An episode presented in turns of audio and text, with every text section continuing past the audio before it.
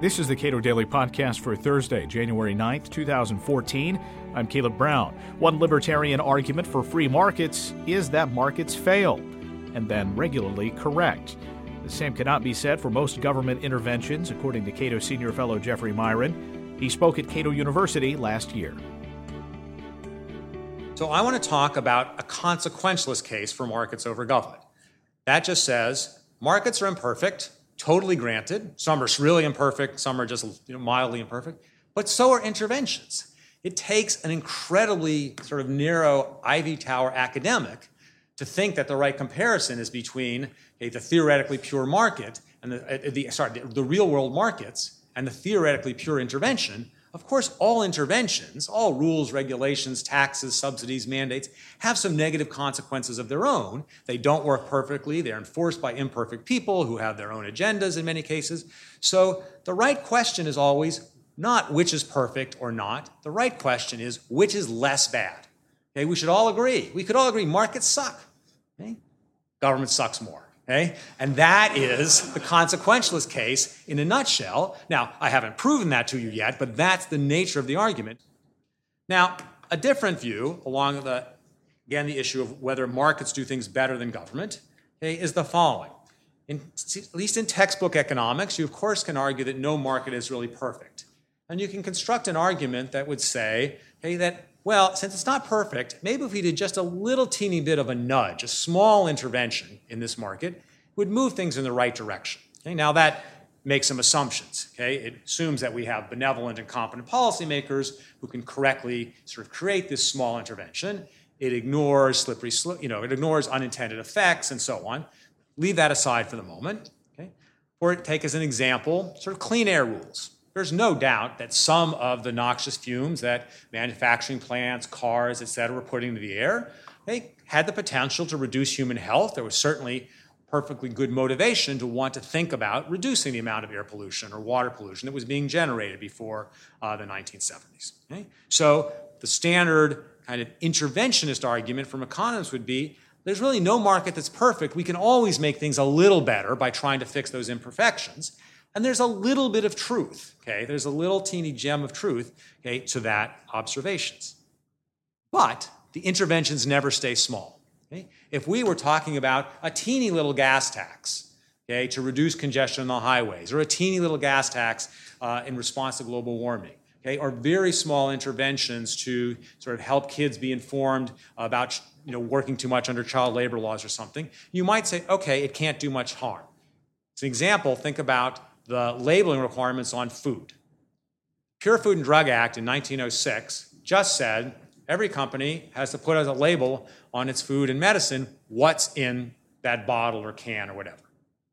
That sounds sort of innocuous, right? I mean, how bad could that be? First of all, libertarians would argue consumers, if they care about it, they'll demand it in the marketplace, and the marketplace will provide it. But probably a lot of consumers do want to know what's in their food. And so you're just nudging companies a little bit to make sure that they put that information on the labels.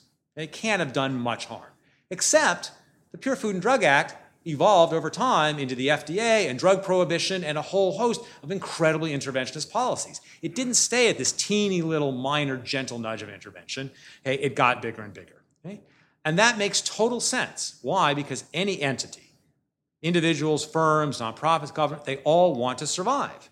How do you survive? Well, in many instances, you survive by getting bigger. So you expand your mission, you uh, let your, there be mission creep, and so on and so forth. Okay, so the initial in intervention, which may have been well intentioned, which may even as a very small intervention been you know, beneficial, it's never going to stay the way it was originally intended. And that's a reason to never start on that, on, on many of those interventions in the first place. So, some more examples. Okay, Civil Rights Act. Okay, initially said you can't discriminate in employment and other things against African Americans. Of course, it's been expanded. Okay, many times it now, for example, mandates that colleges have to spend the same amount on women's sports as men's sports. Okay, so what might have seemed like a reasonable intervention initially, okay, has now grown way beyond its initial purposes. Pure Food and Drug Act we just talked about. Social Security is a good example. In 1935, the age of eligibility for Social Security was created as being 65. What was life expectancy in 1935? 63.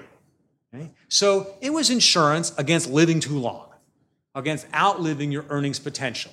Now, you can still think of plenty of reasons to object to Social Security, okay, but as originally intended, it was not an evil purpose, the idea of providing some protection to people who were old and unable to earn a living on their own, okay, was something which society might have valued, even if it would have been better to have left it to private, you know, private sources, but still it wasn't necessarily evil in its intention.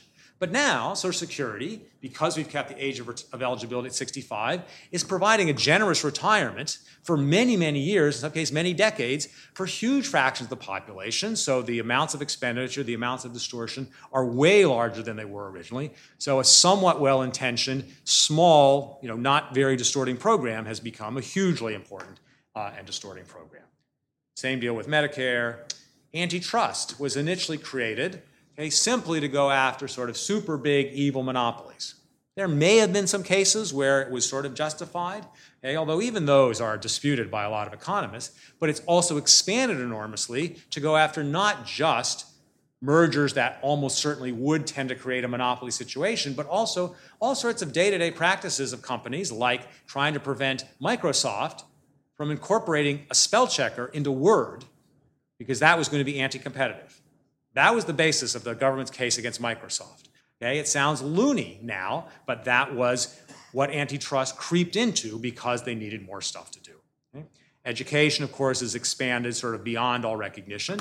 Lots of people, even perhaps some hardcore libertarians, might say, yeah, I think if the government subsidizes, set aside how it actually does the subsidy, but it's subsidizing to make sure every kid can go to K through three elementary school that's probably not so evil. You know, the, the potential negatives from that are not bad. Almost every kid should go to that much school and so on and so forth. But what are we doing now? We're subsidizing zillions of 20 somethings at government expense to study medieval literature in state universities. Okay? What's, what's the social purpose of that? But that's where we ended up because of the bracket creep, of the mission creep uh, of government policies. Economic regulation, you get the same things. Another good example is infrastructure. So maybe it made sense for government to build the interstate highway system in the 50s. But we built it, it's there. And of course, there's some parts of it that are crawling apart and need repair. But if you listen to Obama, he will tell you that we need all this extra stimulus because we need all this infrastructure. And then you look at the projects that are being funded with transportation stimulus dollars. And there are crazy projects like high speed rail between Tampa and St. Petersburg. There's the Big Dig in Boston, which consumed $15 billion and made traffic much worse for, for 20 years. There are beautification projects alongside all these highways that are just make work for unions and construction companies. So even with things which kind of makes some sense, and maybe there's a government role, they almost always expand too much. Jeff Miron is Director of Undergraduate Studies in the Department of Economics at Harvard University. He's also a senior fellow at the Cato Institute. You can read more of his work at cato.org.